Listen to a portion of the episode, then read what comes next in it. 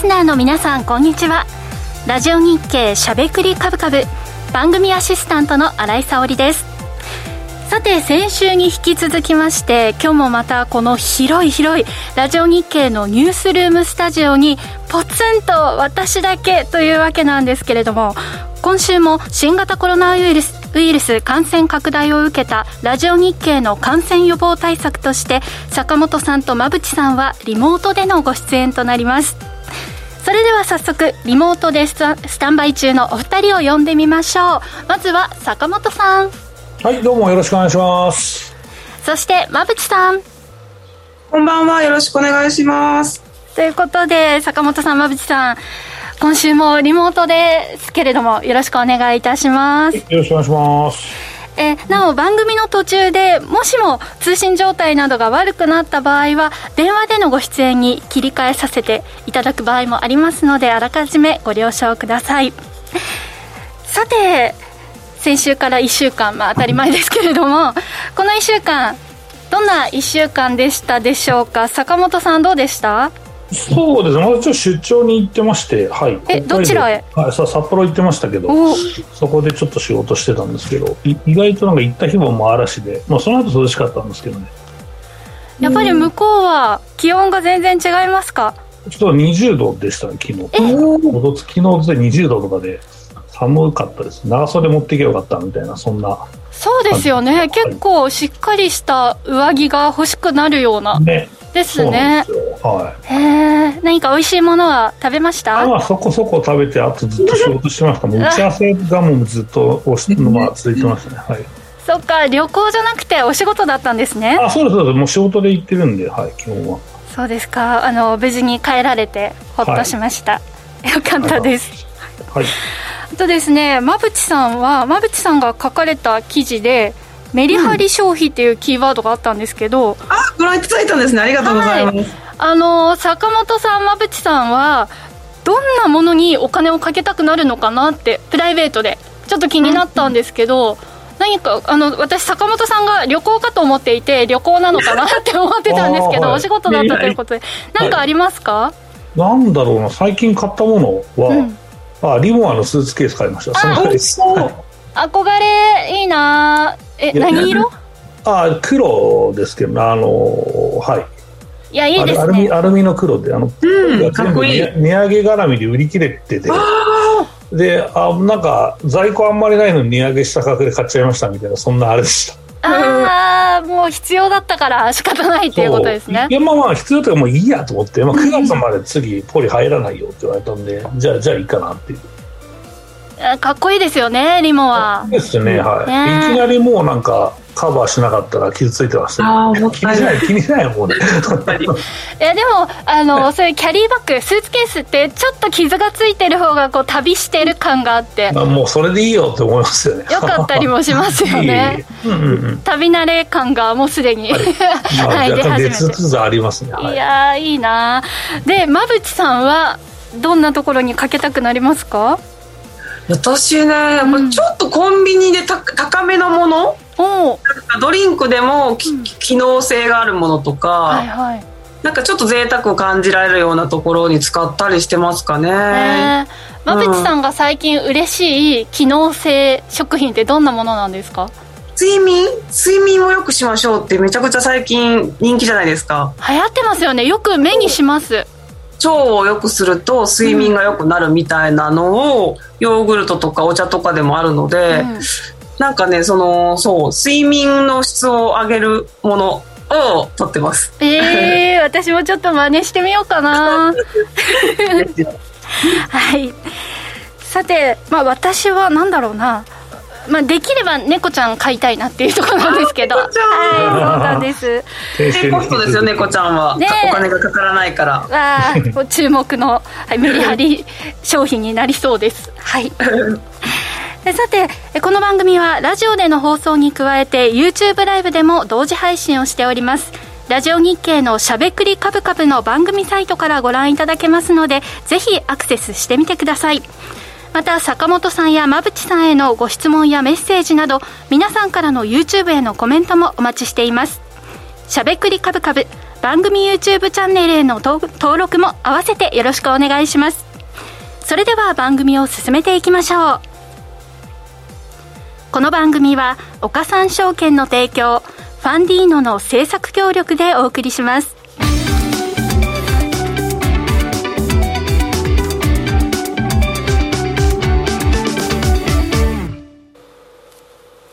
ここからは坂本さん、馬淵さんのお二人に足元の相場環境と今後の展望について伺っていきたいと思います。さて、昨日発表となりましたアメリカ7月の ISM 非製造業景況感指数は市場予想に反して上昇しました。ここのところくすぶっていた景気後退懸念を払拭し、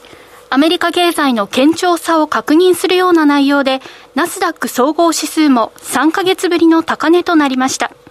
一方で、台湾をめぐる米中関係の悪化懸念、日米とも決算発表シーズンなど、マーケットはトピックスには事欠かないという状況ですけれども、改めてデータを踏まえて解説いただきたいと思います。はい、そうですね、野口さんの、資料からいきたいなと思ってるんですけど、意外と経済指標、一喜一憂している部分があるなっていうのがあって、いい指標に対してちゃんと反応してくれるといいのかなと思ってるんですけど、お願いします。はい、そうですね、ちょうど、先週、坂本さんがもうGDP2 期連続マイナスになりそうだっていう話をラジオの中でお話しされて、その晩だったかな、この発表があったので、予想するかのようにこのテクニカルリセッションみたいな話題がね、この1週間ずっとありましたよね。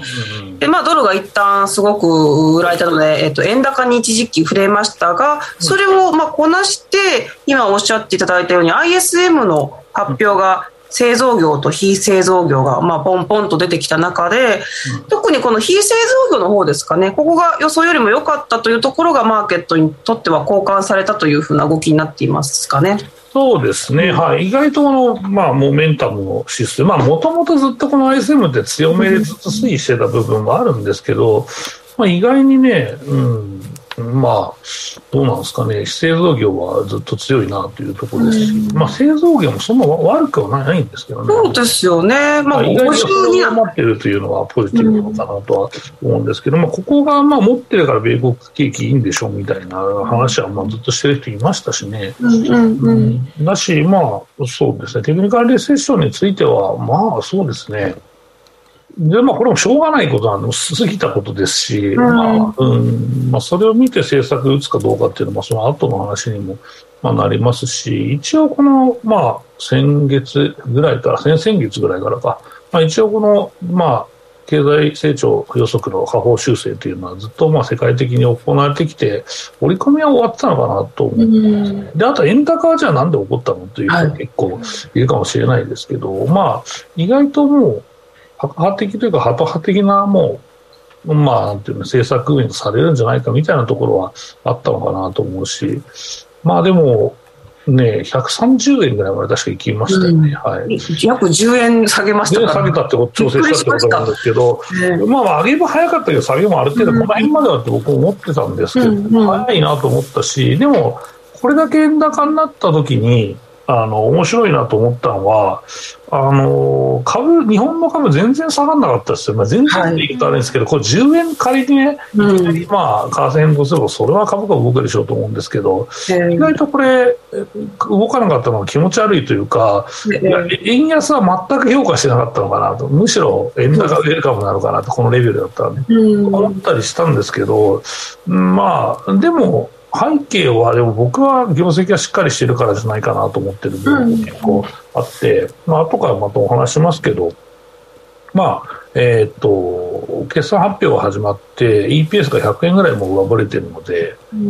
そうすると 4% ぐらいかな、上方修正はなってるわけなので、日本はね。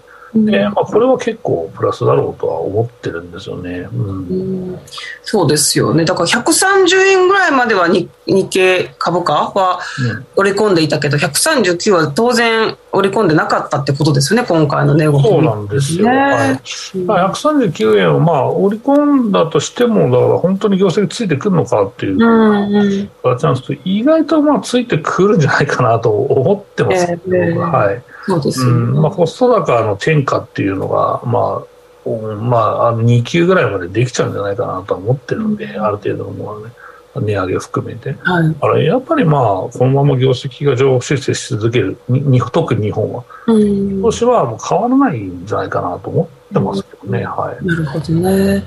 なので、まあ、アメリカの状況はテクニカルリセッションだとはいえ、うん、足元のこの ISM の数字を見るとそんなに悪くないから、うんうん、アメリカ株も日本株もそんなにこれ以上そこはないんじゃないかっていうふうにおっしゃってる方が多いですよね。そうですね、まあ、そこがまあそれはね、実際最近の相場が戻ってるからそういう論調になってるんじゃないかと思ったりもするし、逆にね、この前の CPI が出た時とか、うん、これまずいよみたいなところと、まあ、さっき僕が冒頭に言った、うん、その織り込み、はい、だからその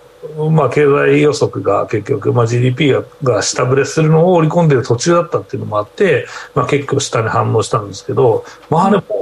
本当にこれやばいなっていうリセッションになると思ってる人って、うん、そんないないよねって思うんですけどね、はい、結構ね、いろんな方にその、まあ、アナリストの方にヒアリングしてもそうですね、はいよね、はい、まあ、ここはね、うん、そうなる理由は、まあ、でも株価下がってないしねって、まあ、一番先行しようって僕は株価だと思ってるし、まあ、ただちょっと債券がね、若干ね、金利が、まあ、下押ししてるっていうのは、意外とそういうふうにネガティブな人いるのかなと思ったり、まあ、ここはでもね、その金融政策と絡んでくるので、まあ、ここの水準まで来れば、まあ、高派かハト派かで、まあ、動くのかなとは思ってるんですけど、やっぱり 3.5%、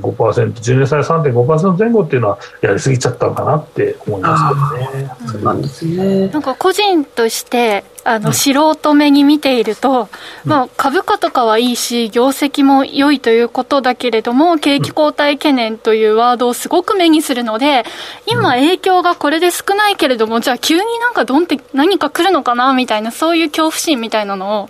少し感じるところがあったんですけど、まあ、そこはなんかその、まあ、ちっちゃい暴落大きい暴落をずっと、まあ、見ててそれで損してる人とかが心理的なダメージがでかすぎるからずっと言い続けてるんじゃないっていうのがあって、結局は、まあ足元最高値ではないけどお締め買いしてれば、まあ、儲かり続けたわけですから、上がることを信じて、だから、まあ、リーマンショックの時にね、そのまあ、痛手を食らって、いやこの、ね相場おかしいとか、ね、コロナの V 字回復してくるとも、いやこれはもうおかしいと、まあ、言ってるような方が、まあ、結構いらっしゃったし、運用、ね、実際されてるファンドの方とかでも、ね、そういう方針でやってた方もいらっしゃったので、うん、だから意外と、まあ、そうですね、うん、まあ、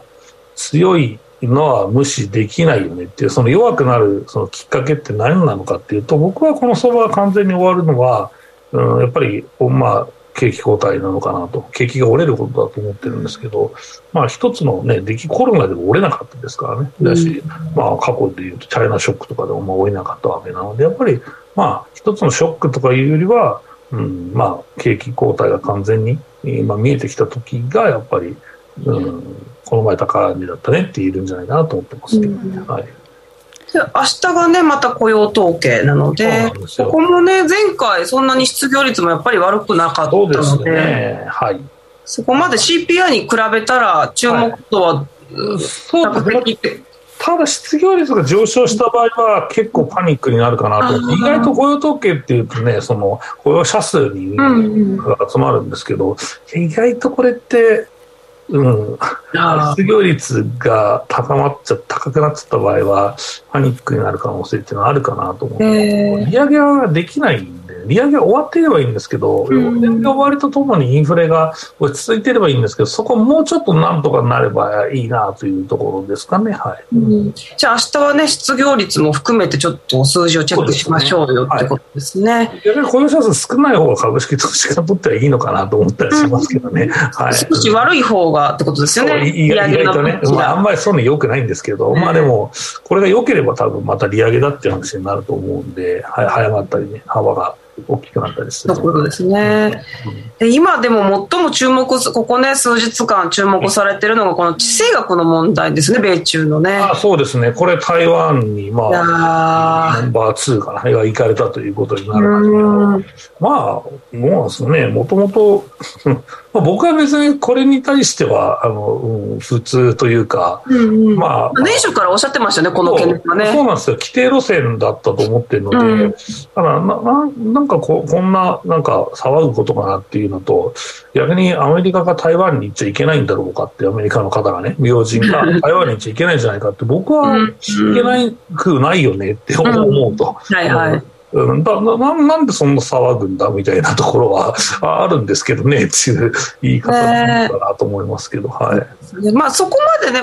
まあ、報道ベースではかなり報道されてますけど、はい、株式市場は、まだ混乱は見せてませんよね、これに。そうですね。だから、まあ、なんかあったら絶対守るからみたいな発言っても多分ニュースフローを見るとなかったと、まあ、匂わせるのはあったかもしれないですけど、まあ、そうじゃなくて言っちゃいかんのかっていうのもあるしね。だって金さんだって、ね、安倍さんのまだ国葬に行きたいっていう話もしてるわけですから、だからまあ別にこれは別にまあ政治と一体だろうというふうに、まあ、見えなきゃいけないんですけど、別にそういうことじゃないだろうって思ったりしますけどね、はい、ただもし何かこう戦闘みたいなことが起きるとちょっと円高になったり、まあ、そうなんですよね。そこが円高の加速にやっぱりつながったのかなとは思ってるんですけど、そうですね、意外と、多分そういうふうなとこかなと思いますけどね。そうなるとね、ちょっといろいろ、まあ、ずいぶん円安の水準ではあるんですけど、まあ、私たちの日本の企業業績を円安をベースに予測しているので、あんまりこれが円高に触れると、ここは企業業績にそうですね、はい。だからこの139円の為替って、その輸出企業どう見てたのかっていうのがありますよね。いや、普通予約するよね、と。だって118円とかで予想している会社が139円だったらどうすんのっていう。でも担当者はでもここで予約しないと、もうバカなんじゃないかって多分言われますよね。だって、うちがこういうふうな目線で見てるから、まあ、全部は当然予約はしないとしても、まあその1四半期の部分は最低でも予約するし、まあ、もう1四半期分だから2級、1級末で2級ぐらいまではある程度の予約ってするのが普通だろうって僕は思いますよ。それとも会社の方針ってじゃあ何なんですかっていう話になりますよね。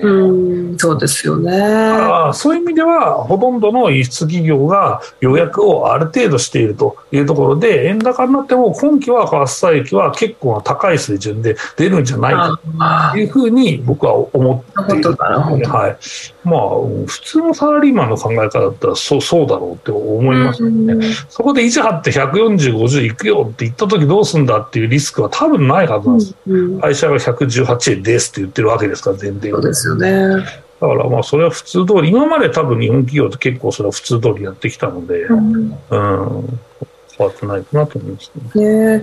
今日ねちょうどねトヨタの決算も発表されて、かなり注目が集まっていたかなと思うので、ここだけちょっとだけ触れます。後ほどでも深掘りしたいですけどね。そこしましょうよ。ここはねかなり後ほど後半でしましょう。まあ一応情報だけお伝えしておくと、業績自体がですね、第一四半期の最終益が前年同期比 17.9% 減の7368億円。しかし通期の、まあ、この同利益ですね、こちらをまあ情報修正しているというような内容になったんですが、一旦株価は売られましたね、このそうですね、まあ、売り上げの部分がもうちょっともう盛り上がってほしいなっていうのがトヨタとかにはあったのかなと思うし、まあ、でもやっぱり円安効果って出るんだよねってだってこの三菱自動車のこのレベルで175億出るってとんでもないんですよ、これは。そうですよね。だから、もうちょっとでもデンソーとかはね決算後売られてまた上がったりしているので、トヨタもね明日以降どうなるか分かんないですね。デンソーはそのスバルが一番すごかったけどね。スバルか。まあそれは後からお話しすると、デンソーはでもね、まあしょうがないよね、部品の部分はやはり。だからここはまあまあ、今後挽回生産があればある程度っていうところだとは思うんですけど、あと説明会聞いて意外とアナリストは買い直してるっていうところはいいなと思いますけどね、まあ、これはまあ当然スバルとかもそうみたいですけど、それはまた後からいきましょうかね。はいはいはい、では後半では決算発表についていくつかの銘柄を具体的に挙げながら解説いただきたいと思います。ここまでは坂本さん、馬淵さんのお二人に足元の相場環境と今後の展望について伺いました。続いてはこちらのコーナーです。坂本慎太郎のマーケットアカデミア。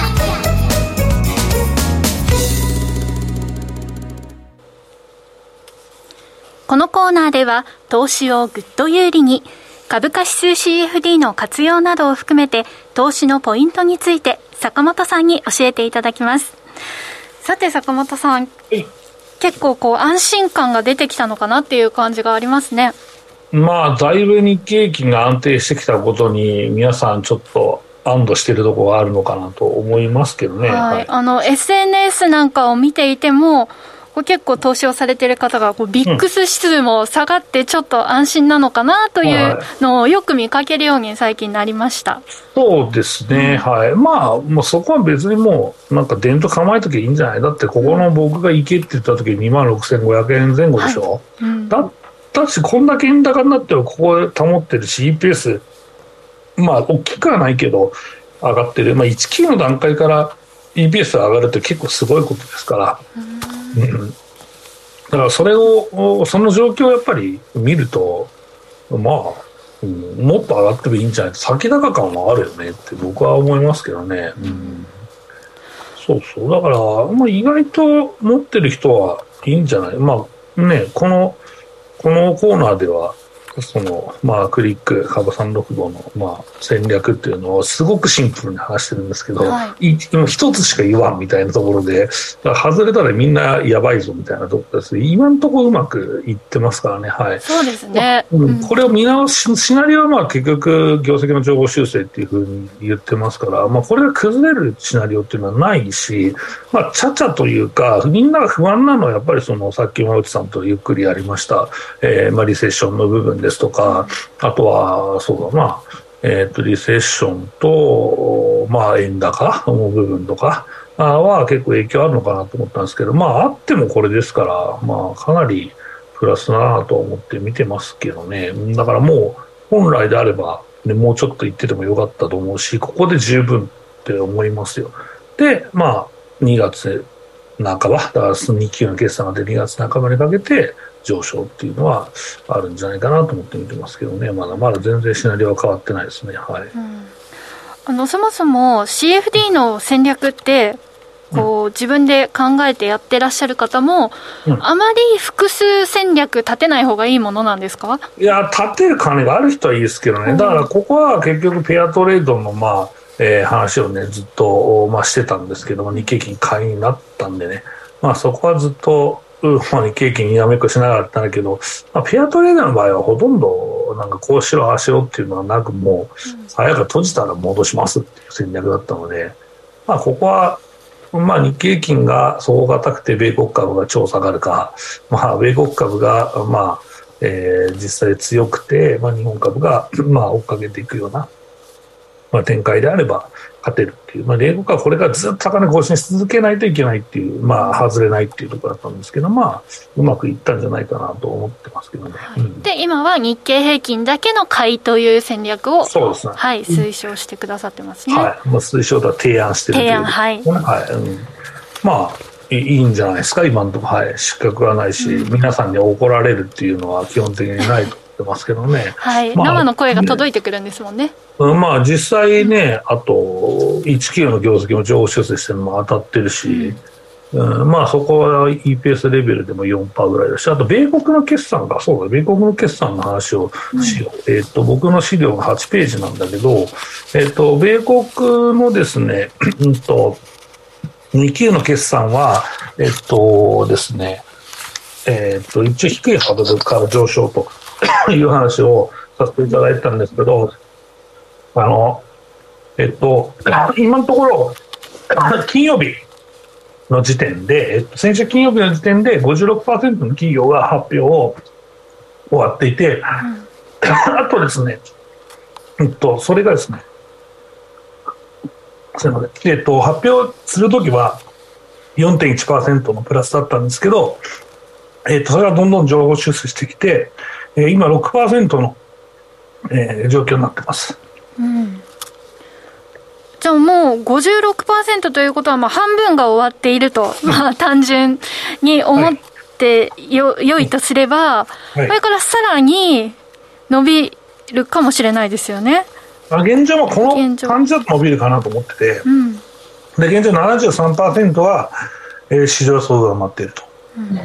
うん、いう状況なんですね、うん、だから、まあ、このままいくともうちょっと伸びるかなと思ってて、でこれは3月33日時点で、予想されていた、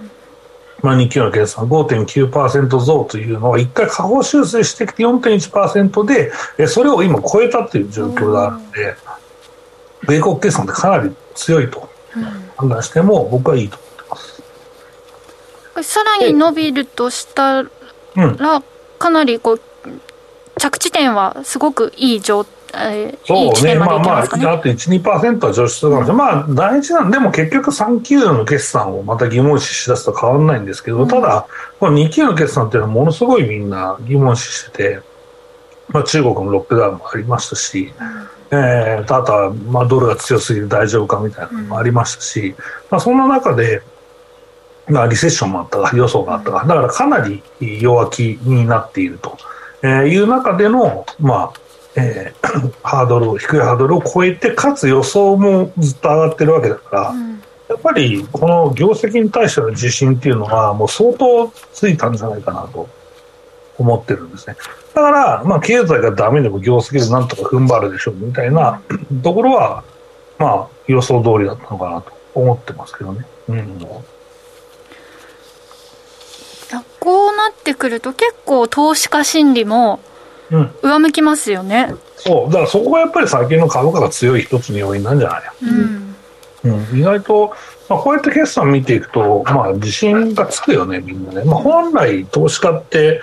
まあ、自分が持ってる会社の企業の、まあ、業績とあとマクロ見ますっていう人多いんだけど、うん、業績の集計値ってやっぱすごく大事だと思うので、うん、だってみんなね PR とか EPS とか大好きでしょ、まあ、これは個別株も大好きだと思うし、うん、まあ、日経平均も大好きだと思うので、だからこれをだから計算するのがめんどくさいとか見るのがめんどくさいっていう人もやってないから、まあ、僕がやるっていう価値はあるのかなとは思ってるんですけど、うん、まあ、これはね意外と、自信が持ってますね、うん、これが弱いとやっぱ株が下がるんですよどうしても、うん、だから日本株はそう考えるとめちゃくちゃ現状いいか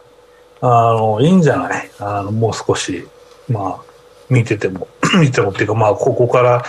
買えっていうのはさすがに僕は言わないけど、個別株以外はねインデックスあれだけど、まあ、持ってていいんじゃないっていう風な、まあ話ですよね。今持ってる方はもうちょっと持ってても様子見てもいいんじゃないっていうことですかね。まあそうですね、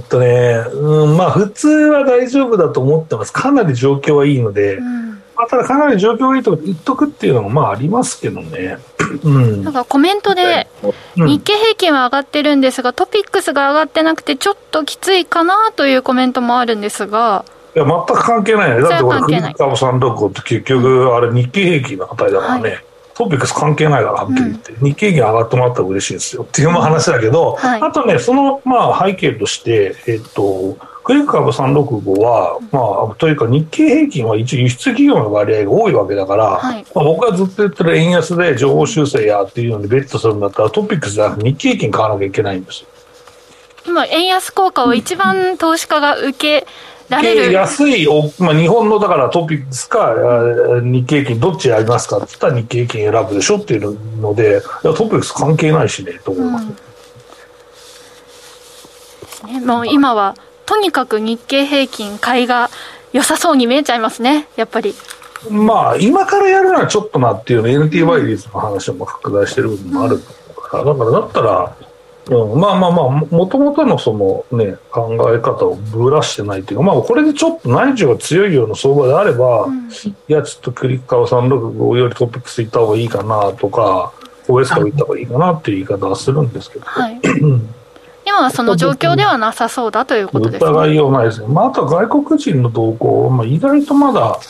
戻ってきてないなって、まあ、先週そんな、まあ、めちゃくちゃ強いっていうわけではない中で上がってきてるのは良かったなと思っているんですけど、うん、まあ、軽く触れておきますと、はい、先物が外国人が1581億円の買いで、現物がですね、3083億円で売りと、売り越しとなっているんで、まあ、そんなに盛り上がってはないんですけど、まあ、今週とかね、業績見て買い始めてたらいいな。これ続くんでね、業績の買いは。そこはまあ、注目していきたいなと思ってます。日経平均、チャートを見ていると、ここでまたちょっと下げたりするのか、このままぐんと一段上に上がって、抜けていくのか、すごく気になるポイントだなって今思ってしまうんですが、ここはめちゃくちゃ難しいよね、はい、だって結局もう雇用統計もあるし、まあ、CPI 見たいっていう人もいるんだけど、でもただだいぶ織り込まれてきたから、今までだったら売っときゃよかったねが繰り返されていて、はい、まあ、僕も結局ね2月の半ばぐらいまでで、3万いきゃいいやぐらいの話だから、はい、まあ、紆余曲折あるし、まあ、もし行ったらいいねっていう話だったけど、うん今回は、うん、まあ、一応短期の予想はあんまりしたくないんだけど、はい、僕はラシコで爪伸ばしてほしいと思ってる。これ持ってる人めちゃめちゃ背中を押されたと思うけど、そうですね。まあ、これはやっぱり業績はいいから、だからこの業績は反映しなきゃいけないし、まあ、テクニカルなリセッションも、まあ、ある程度織り込まれたと思うし、うん、だからここはちょっと経済政策云々で、まあ、夏休み云々もあるかもしれないですけど、うんいやこの状況は上がる状況が一応揃ってるからやっぱ業績ベースで考えるとね、まあ、ちょっと需給はついてきてないけどここはまあ2万6500円で買ってる人大幅に損することは下がってもないと思うけど、うん、爪伸ばしてみようちょっと持ってる人応援したいですっていうのを1週間、うん、2週間だから今週来週休みじゃんこれ、はい、だからこの2週間ちょっとガチコで見てみようで上行ったらよかったねにしようこれ、はい、ここからいや行くといいですね、うん、ちょっとこれあんまり言いたくないけどもうしょうがない、はいうん、来週休みだからねって話で、まあここは、うん、短期の自信は僕はあります、まあ、外れたらごめんねってところだけど、うん、だ本来であれば2万6500円で買ってるからいやまあ持っときゃいいんすわとか言っときゃいいけどいやもうここはちょっと外さずに持とう、うん、ちょっと多分そのいいところで買えてる方たちは心にも余裕が多分ありますからねそうあるからその心の余裕を爪伸ばしでひょっとしたらぶち上げっていうところに対してもいいと思ってる、うん、この日本の好業績にかけたいポイントかけてもいいかなと思いそうな日米の好業績にかけて株価下がらないんじゃないかなにちょっとベットしていただきたいなと思ってます、はいはい、なかなかもうこういうところでちょっと 歯に物が詰まった話をするけど今日はちょっとそれを脱ぎ捨てていいんじゃないっていうので、まあ、やっぱり自信あるときは自信あるって言った方がいいと思うからね、うんうん、あということで外れたら捨てませんけど、はい、また2週間を検証しようみんなで、うんはい、ぜひ爪がぐんぐん伸びることを期待しておきたいなと思います。以上坂本慎太郎のマーケットアカデミアでした。今、投資家に人気の金融商品、クリック株365をご存知ですか？クリック株365は、日経225やニューヨークダウといった世界の代表的な株価指数をほぼ24時間、日本の祝日でも取引できる注目の金融商品です。さらに、現物の株式と同じように配当が受け取れることも人気の理由の一つです。人気のナスダック100も新登場。ますます盛り上がるクリック株365を岡三オンラインで始めてみませんか？岡三オンラインでは新たにクリック株365口座を開設されたお客様を対象に最大5万円のキャッシュバックを実施中です。詳細は番組ウェブサイトのバナーから。クリック株365なら岡三オンライン。当社が取り扱う商品等には価格変動等により、元本損失、元本超過損が生じる恐れがあります。投資にあたっては、契約締結前交付書面等を必ずお読みください。金融商品取引業者、関東財務局長、金商第53号、岡三証券株式会社。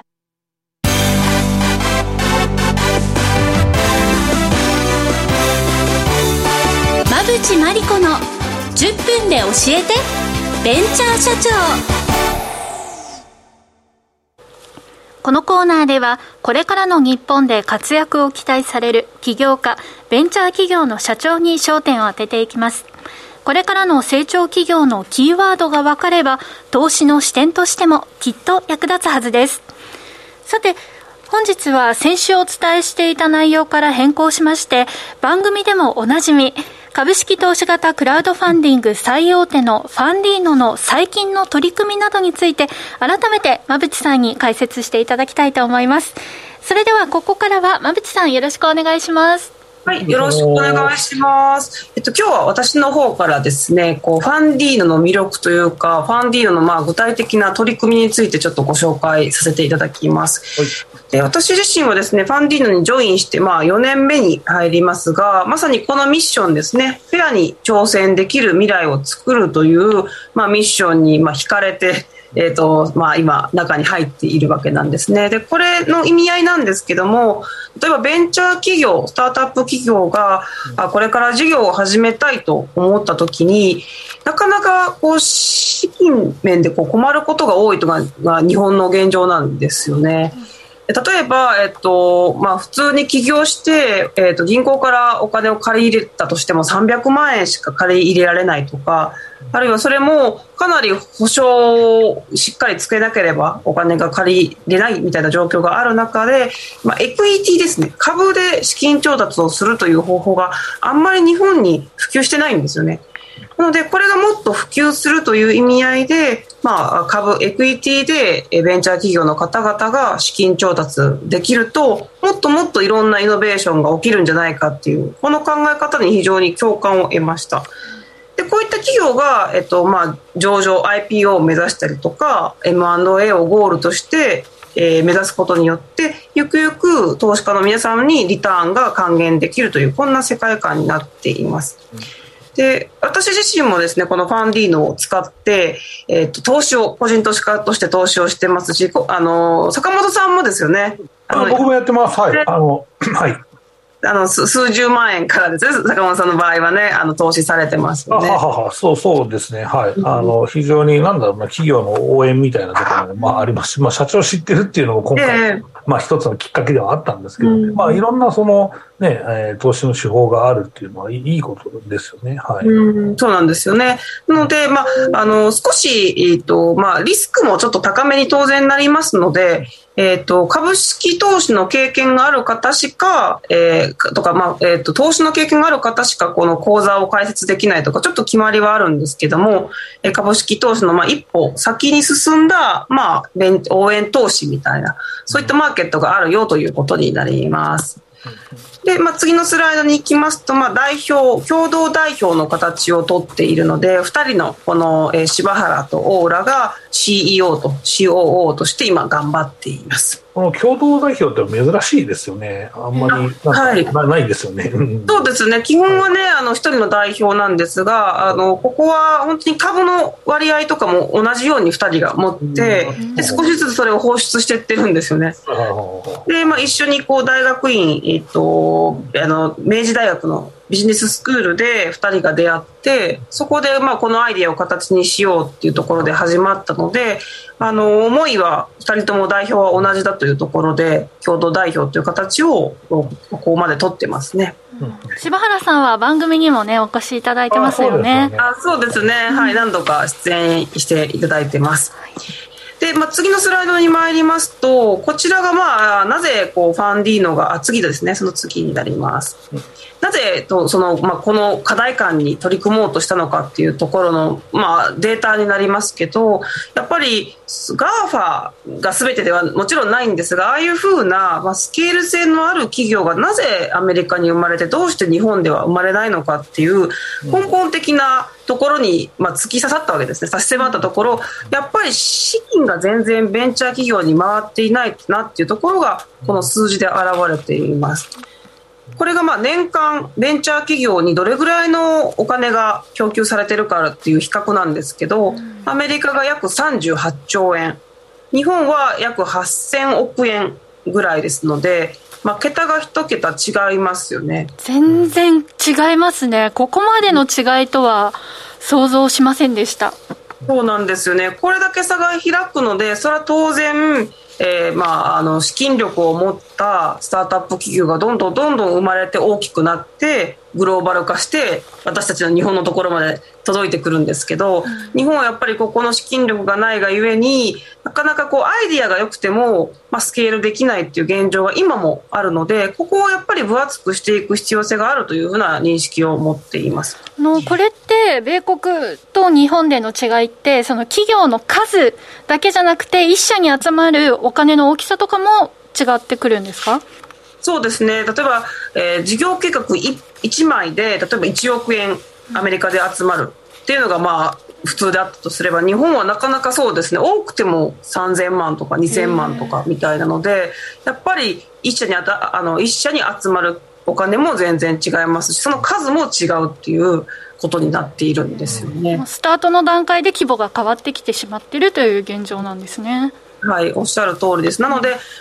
ウーバーみたいなアイディアって別にどこで生まれても一緒じゃないですか、はい、あれをどう世界展開していくかっていう時に、じゃあ同時にポンとアイディアが生まれた時に、アメリカで生まれるのか日本でそのアイディアが生まれるのかでやっぱり差が出ちゃうわけですね、お金の面でっていうので、ちょっと日本が出遅れている一つ、これが全てではないんですけど、やっぱりこういったところも分厚くしていきましょうっていうのが、安倍政権、菅政権、そして岸田政権にまで今引き継がれて、政策として今少しずつ前に進んでいるかなっていう感じですね。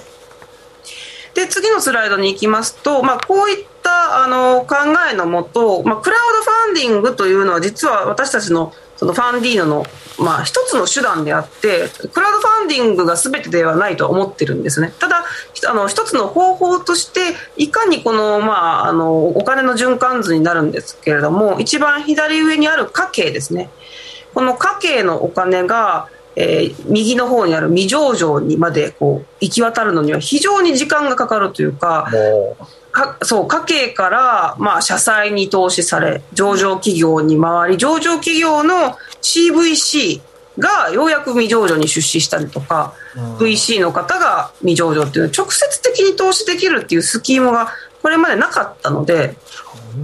知り合いとかじゃないとできなかったですよね、直接ね。坂本さんのように例えば直接知り合いの方とか、つまりこの未上場の投資っていうのは富裕層の方にだけ門戸が開かれている限られたマーケットなんですよね。で、そこを一般の、ビジネスパーソンの方に10万円から開放するというふうな、そんな考え方になっています。それが簡単に示したのが次のスライドになっていて、家計からもう全てをこう取っ払って未上場に直接投資できる世界があってもいいんじゃないかっていうのが、安倍政権が残した一つの種なんですね。で、ここを、すごくリスクが高いので、しっかりその法制度を整えて、それまで詐欺事件とかがたくさんあったので、そうならないように家計から未上場に安全な形で、もちろんリスクはありますけど、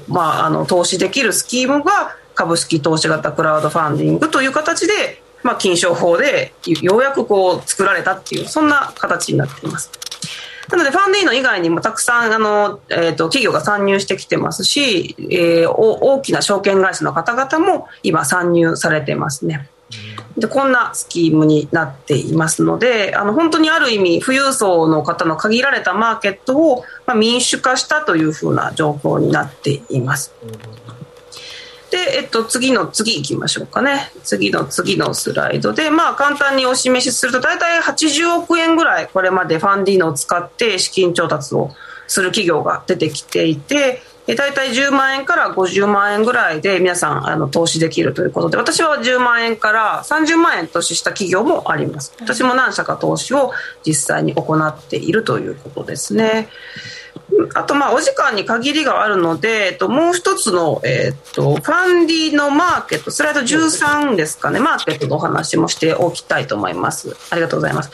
で、このベンチャー企業に投資すると、5年10年、10万円を寝かせるっていうのが一般的になります。つまり、IPO が出る、あるいは M&A が達成するまでは一旦寝かせるんですが、それだとなかなかこう個人の方が流動性がないので、やはり流動性を持たせる意味合いで二次流通のマーケットを作りました。で非常にこの二次充実のマーケットを作るまでに4年ぐらい金融庁から免許をもらうのにかかっていて、ようやく免許をいただいて、これによって、証券会社になりました。ファンディーノは普通に〇〇証券って言ってるのと同じ第一種の免許を取ったことになります。で実際この、結構かなり業界では大きなことなので記者会見をして、その時は坂本さんにもあの時ですね、はい、でそうそう、記者会見にも来ていただいたという形で、皆さんがだから、ベンチャー投資して2年ぐらいでもう売却したいよっていう方もたくさんいらっしゃると思うので、その場合はファンディーノマーケットを使ってメルカリみたいに個人間でその企業を売買できるというところまでなんとか免許をいただいて作ったという形になっていますね。はい、なのでご興味ある方はですね、ぜひこの、応援という観点から注目していただけるといいなと思っております。はい、馬渕さんコメントで、企業時は本当資金繰りが大変、ファンディーノさんで資金調達できるのはとても心強いよねというものや、ファンディーノの取り組み、とても興味深いです、いつか自分の収入が安定したら参加したいですというもの来てますね。ありがとうございます。そうですね、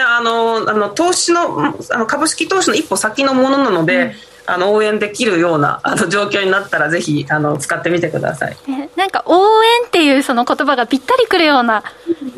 投資の方法ですね。そうですね、新井さんも、いろんな形で、応援いただいてますもんね、SNS で拡散したりとか、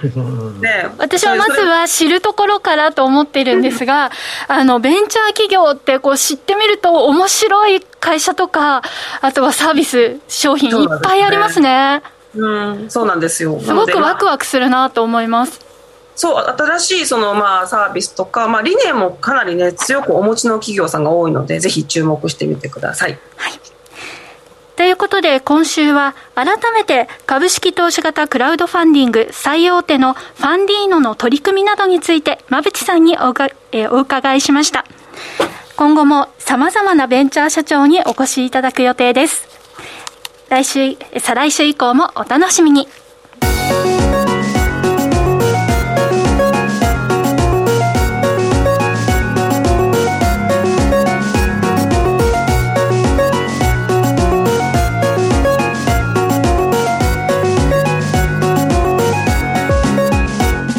投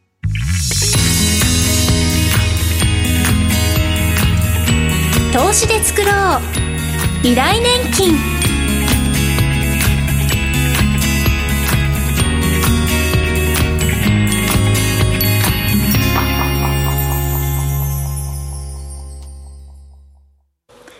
ここからは投資で作ろう未来年金です。このコーナーでは豊かな未来を送るためにリタイア後を見据えた資産形成についての考え方や注目ポイントを坂本さんならではの視点で解説していただいているというコーナーなんですが、坂本さん、はい、今週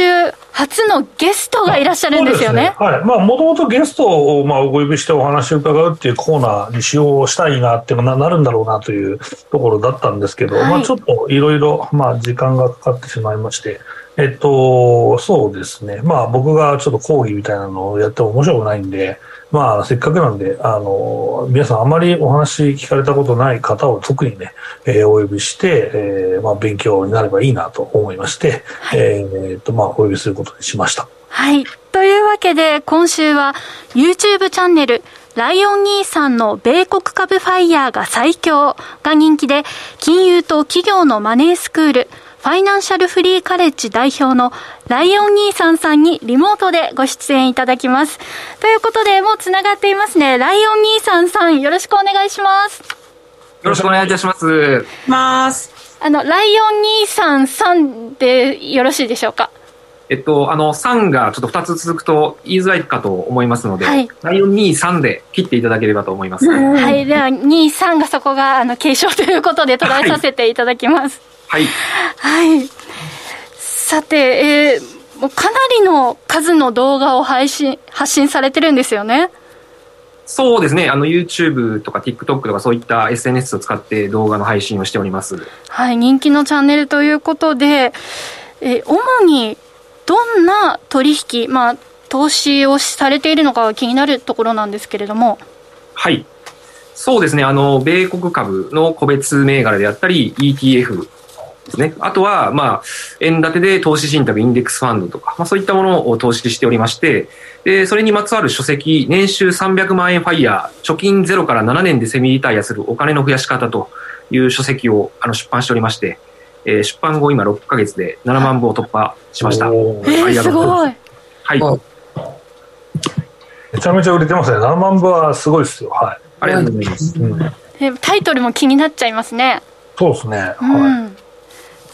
ということで、はい、主なトレードですとか運用方法を教えていただけますか。はい、そうですね、もう個別株とか ETF の現物を長期保有というスタイルでして、で昨年コロナショックの、まあ、起こった後にですね、個別銘柄、まあ、ハイテクグロース銘柄とかをもう投資したりとかしたんですけども、まあ、今年ちょっと税金が個人的に結構来るということで、で、まあ、株価も結構ちょっとバブル気味だったっていうところで、まあ、インフレもしてたところで今年結構金融引き締めがあるなと思いましたので、ちょっと個別銘柄に関しましては昨年末ちょっとお別れしまして、今はETF ですね、ヴァンガードに連動した S&P500 の ETF とか、そういったものを保有しております。馬淵さん、個別銘柄はちょっとお休みっていう、そういう方もいらっしゃるんですね。多いと思いますよ、それは、はい、今回の、はい、詐欺を見て一旦お休みっていう考えもありですよね。うん、そうですよね、光栄のね、超有名な中で超えてくまで投資されてる方もちょっと怪しいから売ったよみたいな話をしてましたから、ね、うん、意外と、まあそういう方もいるのかなと思うし、 だいぶね戻ってきましたしね、立ててると結構良かったなと思いますけどね、はい、これ現金のその配分っていうのはどんな感じなんですか。意外と現金多めでしたか、このキャッシュの部分というのは ETF にされたところで。そうですね、私は、まあ昨年までは、結構株の比率を多めにしてたんですけど、うん、今はちょっと現金の比率高めに、ちょっとディフェンシブな形にしております。はい、でもその分仕込みたいときにいろいろ仕込めるってことですよね。そうですね、仕込みたいときに仕込めるっていうところで、まあ、結構私のこの、メディアとかでも質問がすごい来るんですね。で、例えば米国株とかその ETF で運用したいと思われている方が、昨年とか一昨年であれば結構相場がもう右肩上がりだったので、積み立てをするより、まあ、一括でボッて入れるっていうのが、まあ、効率的だったんじゃないかなって私は結構思っていたんですけども、まあ、ちょっと今は、まあ、横ばいといいますか、まあ、今後来年にかけて下落する可能性も一応想定しながら、ちょっと一括っていうより積み立てとかで、まあ、手堅くやっていくのが、いいかなと思ってまして、でなおかつそのまあ、相場がクラッシュといいますか、起こるかどうか分かんないんですけど、まあ、そこを想定したときに円高に必ず触れるわけではないんですけど、もし触れたらそこはまあ外国株投資するチャンスとなりますので、まあ、一応そういう形でちょっとディフェンシブにしてるっていうのもあります。うん、その投資対象と手法に今現在の形に行き着いた、はい、きっかけというか、どんな流れでそうたどり着いたんでしょうか。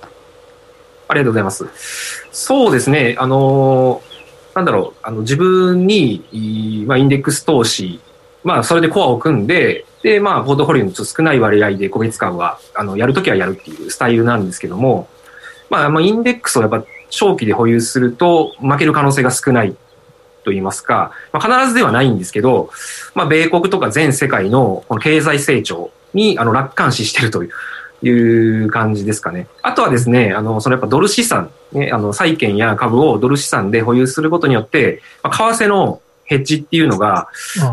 できると、リスクヘッジできるっていうふうに考えておりまして、例えば我々の年金っていうのも GPIF っていうファンドで運用されてるんですけども、ポートフォリオが 25% 国内株式、そして 25% 国内債券、で 25% 外国株式、25% が外国債券で運用されておりまして、おそらく外国のこの株や債券というのは、まあ、大部分がドル建ての資産なんじゃないかなと考えておりまして、私は結構これに近い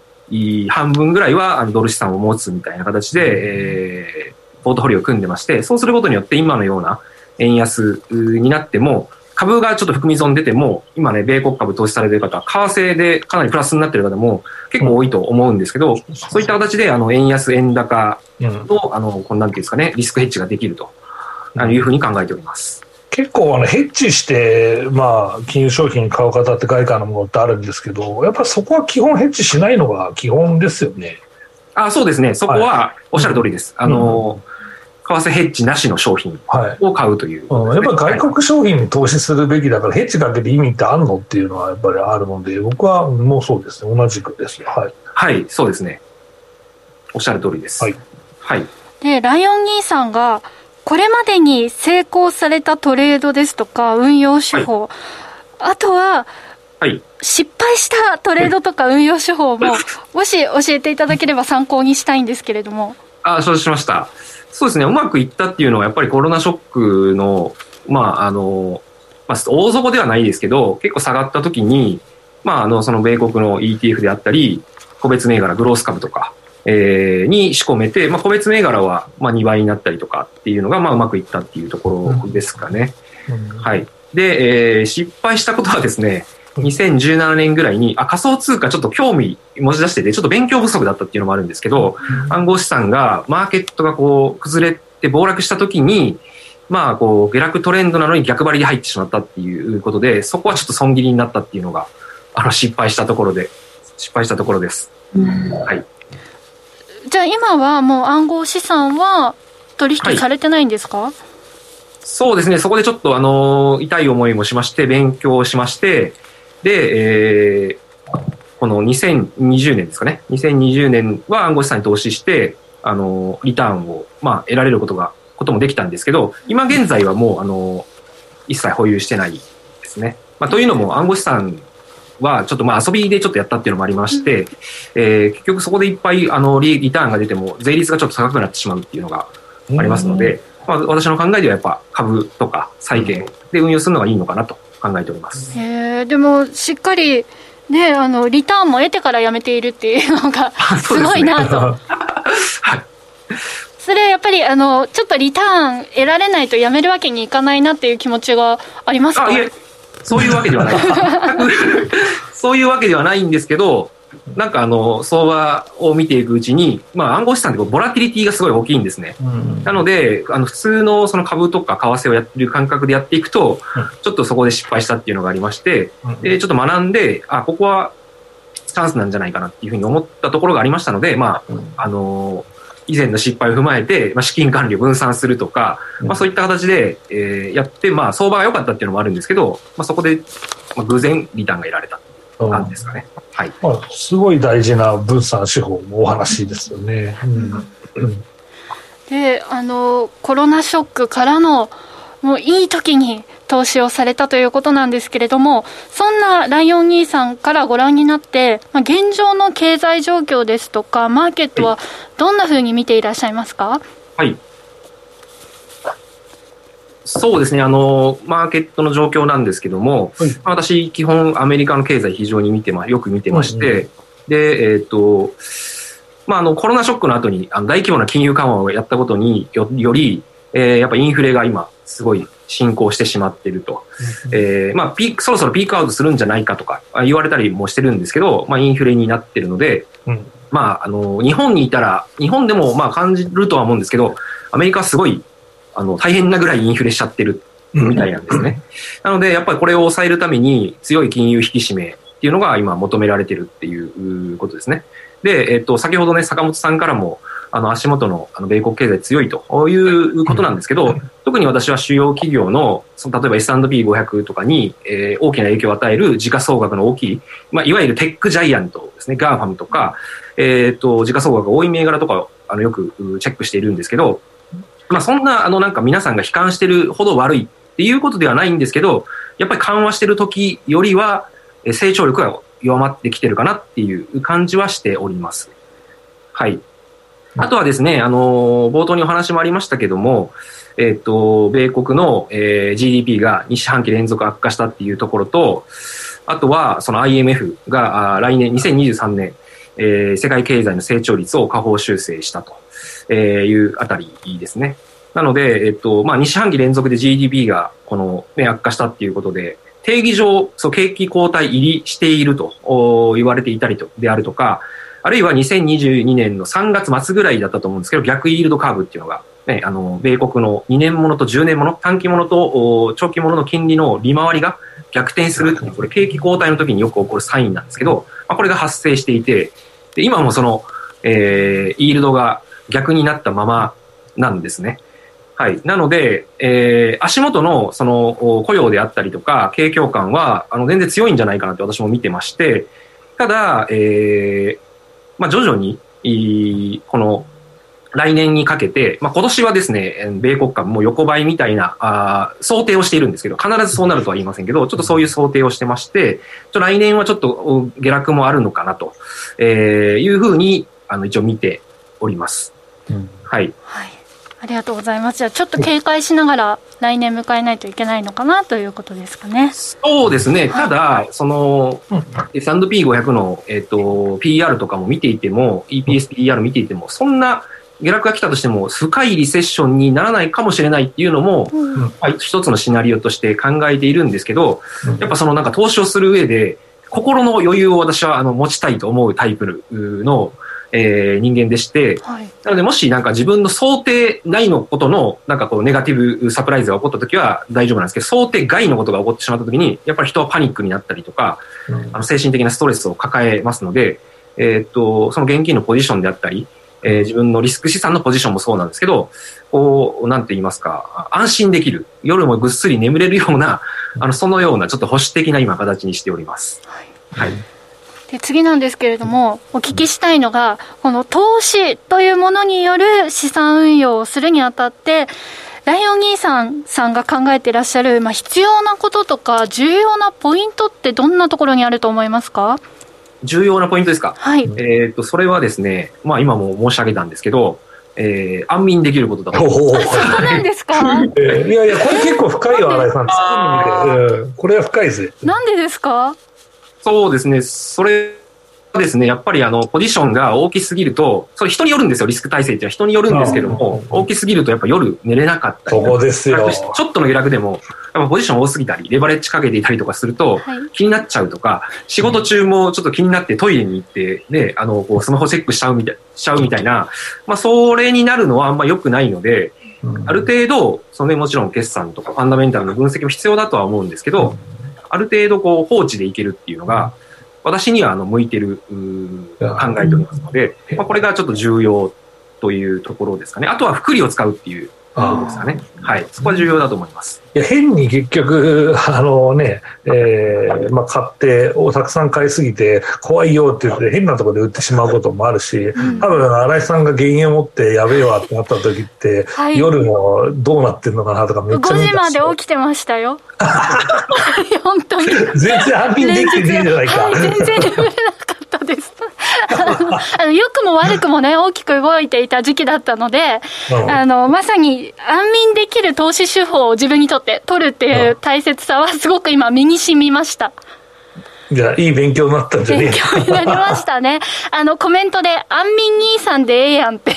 コメントがありますね。安眠できるような投資手法ということですもんね。はい、なるほど。意外と安眠できるという言葉だけ聞くとって思いますけど、安眠できるためにどうしたらいいかっていうところを考えることが重要だってことですね。それ大事、ね、いやなかなか簡単なようで難しいですけれども、ではおしまいにライオン兄さんが考える未来につながる資産運用とは何でしょうか？はい、未来につながるですか、はい、ちょっと難しいですけど、私が考えるところによりますと、資産運用は結構スポーツに似てると思うんですね。なので例えば、野球が好きな人がいれば、サッカーが好きな人もいれば、バスケットボールが好きな人もいると思うんで、それどれが正解ですかって言われると、これが野球知らないとダメとか、そういう答えはないと思うんですよね。ファイナンスもこれと一緒って考えてまして、なので、自分に合うスタイルを見つけるっていうのが重要だと思います。なので、インデックス投資が向いている人もいれば、ちょっとリスクテイクをして個別株投資をしたいっていう方もいらっしゃると思いますし、それこそこれ今後10年ぐらいはもしかしたら、ね、米国の経済、世界経済がちょっと低成長になってしまうと、言われていたりとかもするんですけど、そういった時に、トータルリターンですね。長期のトータルリターンはインデックスより下がるけど、安定したキャッシュフローを得たいっていう方は高配当投資が良いでしょうし、ということで、人に、よると思いますので、自分のそのスタイルを見つけるっていうのが、重要っていうのが一つと、あとは先ほどもちょっと、お伝えしたんですけども、複利を使うっていうのが非常に重要だと思います。例えば、世界で一番そのね、資産を築いたウォーレン・バフェットさんも、その資産の大部分を65歳以上で築いたっていうことなので、やっぱその、長期で資産運用することによって、後になればなるほど、この増え方っていうのが大きくなってくると思いますので、配当投資であってもインデックスであっても個別株、そして短期トレードであっても複利を使うっていう感覚で運用するっていうのが未来につながる私の考える投資だと思います。じゃあ私はまだ30代なので間に合いますね、はい、もう人生100年時代なので、そう考えればめちゃくちゃ複利が使えるんで30歳からと投資をスタートできるっていうのは素晴らしいと思います。今スポーツに似てるというふうにおっしゃってましたけど、なんか今日、スーツでビシッと決めていらっしゃってますけど、なんとなく日焼けもされててサッカー選手のようだなっていう印象だったんですけど、はい、サッカーされてました？サッカーではなく私は野球だったんですけど、はい、ちょっと長髪なので意外だったんですけど、サーフィンやってそうだよね、サーフィンやってますか、はい、そうですか。昨日一昨日ちょうど海入りまして日焼け対策でこう、ね、最近動画とか撮ったりとかするんで、はい、帽子かぶって日焼け止めも塗ってたんですけどやっぱ焼けてしまいますね。効果なかったですねはい、でライオン兄さんさんの YouTube チャンネル今 13.5 万人フォロワーがいらっしゃって、でそのトップページを拝見したんですけどセルフ年金を作る資産運用方法を発信っていうふうに書いてますね。ありがとうございます、はい、まさにこのコーナーにぴったりな、ね、いいお話を伺って、はい、本当にためになりました、はい、ありがとうございます、はい、ということでここまでライオン兄さんさんにお話を伺いました。ライオン兄さんさん今週はありがとうございました。ありがとうございました。以上、投資で作ろう未来年金でした。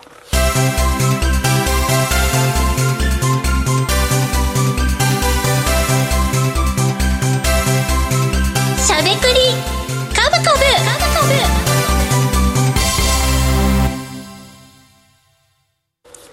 ここからは坂本さん、馬淵さんのお二人が株式投資の肝となる注目セクターや注目銘柄についてしゃべりまくるしゃべくりカブカブのコーナーです。さあということで後半もよろしくお願いします。よろしくお願いします。後半はね、個別株の話をしようかなというところですけど、はい、何からいこうか、円安効果の話は途中で終わっちゃったから円安効果の話をしようかなと思うんですけど、はい、そうですね、ケイスさん、馬渕さんがいただいた資料に加えてもスバルとかなんですけど、スバルね、これ決算表の直後はものすごい下落してもうこれダメじゃねえかとか僕に苦情を言ってくる人とかがいてですね、何のあれもないんですけど、なんか B コメさんスバル言ってたよね、ダメやねとか言ったら、いやちょっと待ってよと決算の中身見てこれおかしいやろうと思っていたんですが、中を見た方はやっぱりこれ安いよねと思って買ってきたわけで、意外と利益が良かったんですけど、市場予想に到達してないっていうところと、あと新着とかいう人いるんですけど、これ新着は某サイトの AI 記事に騙されてんだろうみんなというところがあって、中まで見て判断しないとあかんですよねというところで、実際のところ情報修正一応通期でしていて、ちょっとね、これ、これ、情報修正するのは、当然、情報修正する射程には入っているというところですね。はい。で、実際のところ、リコールがこれ結構あったんですよ、主力車種に。で、その分が、あるよね、というのが、特殊要因がね、出たというのが、ちょっと明るみになって、そこでやっぱ買い直しなんだな、というところですね。はい。コメントでも、スバル、ジェットコースターのような動きでした。で、スバル、昨日の下げ、なんでこんなに下げるんだろうと思っていたら、今日はぐんぐん上げていきましたね、と、皆さん、注目されてましたね。ですよ。やっぱりね、いやでもこの 1K でこれだけであって、帰ってきて、さらにちょっと高値抜いてる、抜かないけど高値近辺にあるってことは、また明日も期待できるのかなと僕は思ってはいるんですけどね。で、多分これ2939の挽回生産と、米国でここはもう売れまくる会社なので、為替再起もね、出続けるでしょうし、あと部品さえ揃えばね、結構、欲しい人待ってる人もいるんじゃないかなと、特に日本は待ってますし、いるんじゃないかなと思いますけどね、はい、ということでスバルは乗り越えましたね、はい、この決算発表、乗り越えましたね、はいはい、そうですね。あとはサプライズにかけますとか言ってる銘柄に関しては、高い銘柄はね、今高くなってる銘柄に関してはちょっと良くないなっていうところはありますけど、未達だったら売られるってなんですけど、結構水準が低いものに関しては買い直されたりしますから、そこはいいんじゃないかなと思うし、あとはここ入ってないのは鉄鋼か。鉄鋼は、意外とですね、ちょっと利益幅がアップ縮されちゃうかなっていう懸念があるかなとは思います。でもここも実際のところ、マージンが取れてると思うので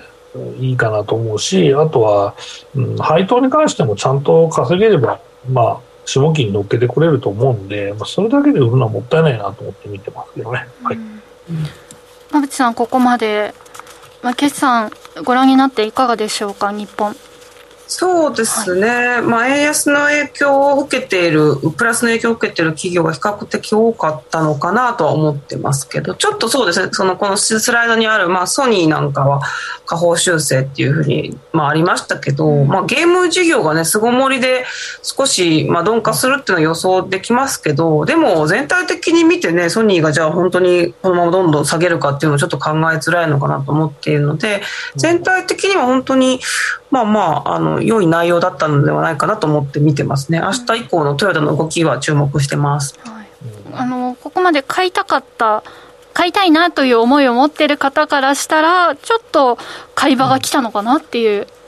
でもし少し下げてるとしたら、そのチャンスと見ている方もいらっしゃるかもしれないですね。トヨタに関してもうちょっと触れとくと、僕はね、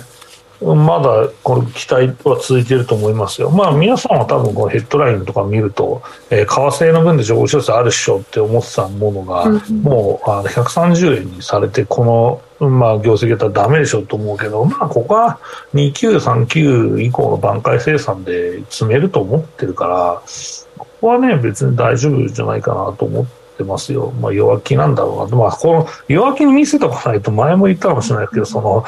部品を供給してくれるメーカーが本当苦しいから、なかなかね、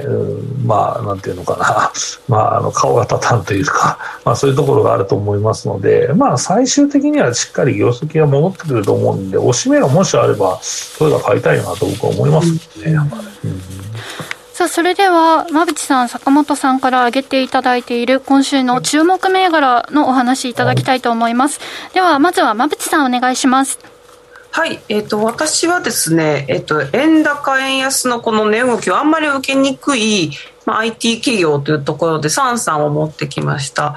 で、今ちょっとサンサンビジネスモデルの転換期ですかね。この名刺管理からですね、請求書業務とかのところに今軸を移してきているので、こうなるとより強いかなと思っているので、ビルワンとかも私自身も使うことが増えてきているなというふうに思っているので、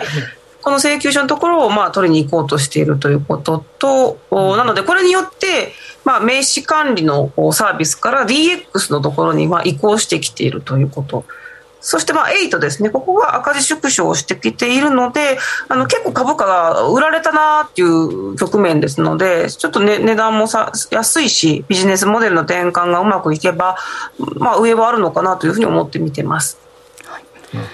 33444333です。今日の終値は昨日と比べて17円高の1477円でした。こちらは2日続伸となりました。さあ、それでは坂本さんお願いします。はい、僕はですね、三隅グループ本社かなって思ってますけど、はいはい、9962三隅グループ本社。今日の終値は昨日と比べて10円安の3585円でした。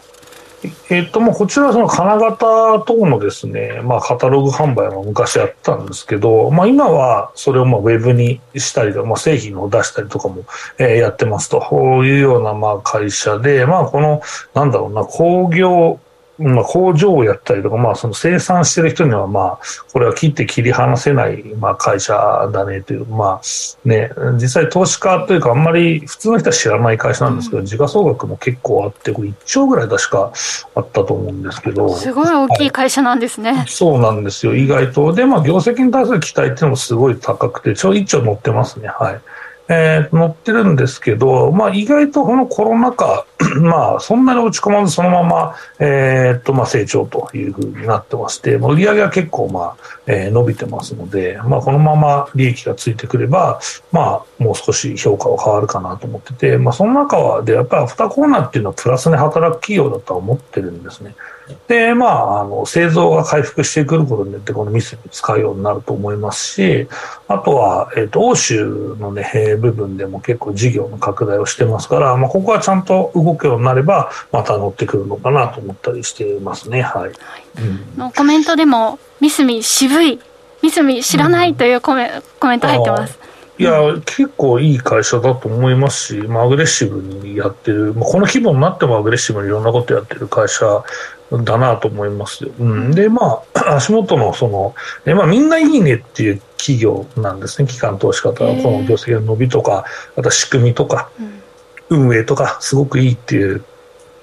会社で、経験の影響を受けるものの、ベースの成長は取れてるっていう会社なので、意外と、この PR の調整した局面って面白いなと思ってて、で、業績を一応ちゃんと出てきたので、押し目狙う人は押し目狙ってもいいですし、ここからもう一回グロースってなると、意外と買いやすい銘柄なんじゃないかなと思ってますけどね。はい。だから、コメントも組み込み比率1位の投資持ってますと書いてる。意外と、機関投資家大好きなんですよ、こういうのは。ということで、はい。今週はですね、馬淵さんから4443の33、そして坂本さんからはアフターコロナの製造回復、そして欧州の医療部品調達に期待ということで、9962の三隅グループ本社、注目銘柄として挙げていただきました。ありがとうございました。以上、しゃべくりカブカブでした。時刻は午後5時47分を回っています。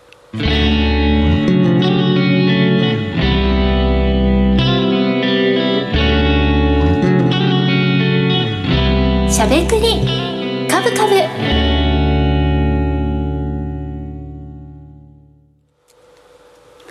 この番組は岡三証券の提供、ファンディーノの制作協力でお送りしました。株式 FX をはじめ、不動産、クラウドファンディングなど投資商品はすべて元本が保証されるものではなく、リスクを伴うものです。投資の最終決定はご自身の判断で行ってください。さて、ということで、今週もあっという間にお別れの時間が近づいてまいりました。この番組ではリスナーの皆さんからの質問やコメントをお待ちしています。今週もたくさんのコメントありがとうございます。坂本さん、ミスミ、なんかコメント盛り上がってます。そうね、はい、知ってる人は知ってる銘柄だよねっていうことですけど、でも時価総額1兆円超えてるってことは日本ではでかいからね。はいということで、注目銘柄、今週もありがとうございました。さて、来週は山の日でお休みということで、皆さんぜひ美味しい山の幸でも楽しみながら1週間お過ごしいただければなと思います。しゃべくりカブカブ、ラジオの前の皆さんとはそろそろお別れのお時間です。また再来週お耳にかかりましょう。この後は YouTube ライブでの延長配信です。引き続きお楽しみください。